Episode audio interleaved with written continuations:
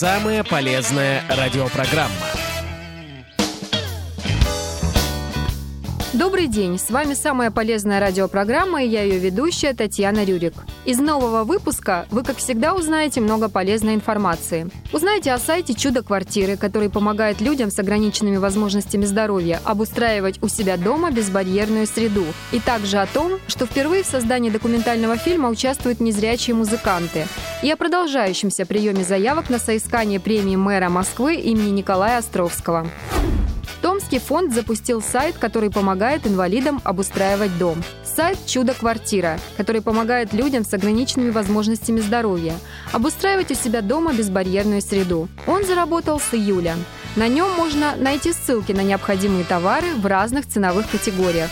Онлайн-площадка на базе сайта работает уже с 1 июля. Там размещены ссылки на полезное оборудование, то, что действительно необходимо для обустройства безбарьерной среды. Самый большой запрос по тому, как обустроить санузел, ванную, душевую и входную группу, пандусы, ручки, глазки. На сайте представлены пять зон – жилая комната, кухня, спальня, санузел и входная группа.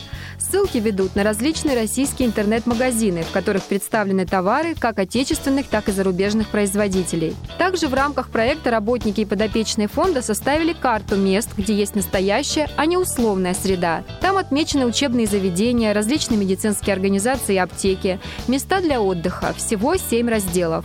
В общей сложности в Томске нашлось только 65 мест, которые могут посещать люди с ограничениями по здоровью. Хорошо бы подобные сайты начали работать во всех уголках России.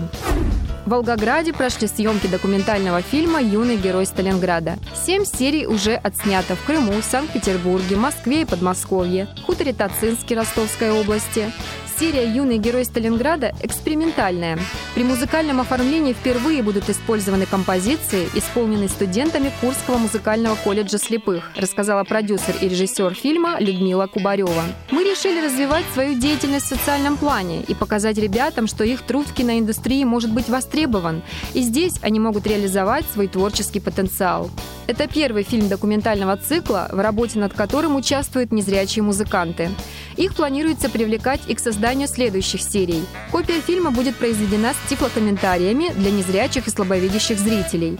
Премьера самого фильма «Юный герой Сталинграда» пройдет осенью этого года в кинотеатрах Волгограда с онлайн-трансляцией по Волгоградской области и регионам Юга России. А мы напоминаем, что продолжается прием заявок на соискание премии мэра Москвы имени Николая Островского. Заявки принимаются от участников старше 18 лет и, внимание, только зарегистрированных в Москве до 1 сентября этого года включительно. Участвовать могут москвичи с инвалидностью и те, кто им помогает. Всего в конкурсе 10 номинаций, с которыми можно ознакомиться на официальном сайте. В номинациях с 1 по 6 могут участвовать только люди с ограничениями по здоровью, а с 7 по 10 все желающие, кто помогает инвалидам. Напомним их. За популяризацию жизненного подвига и творчества писателя Николая Островского, за активную деятельность в области организации совместного отдыха детей и молодежи с ограничениями по здоровью среди сверстников, не имеющих таких ограничений, за существенный вклад в создание условий для всестороннего развития людей с ограниченными возможностями здоровья в сфере культуры и искусства, за активную общественную деятельность в сфере поддержки лиц с ограничениями по здоровью и признания их достижений. Победители объявят 3 декабря, Международный день инвалидов. Они получат премию 150 тысяч рублей, а также дипломы, нагрудные знаки и настольную медаль. Заполнить анкету для участия можно на официальном сайте конкурса. Лично это можно сделать по адресу улица Тверская, дом 14. Заявки принимаются каждый понедельник с 10 утра до 15.00. Всего вам доброго. Надеемся, что наша программа была полезна для вас. До новых встреч!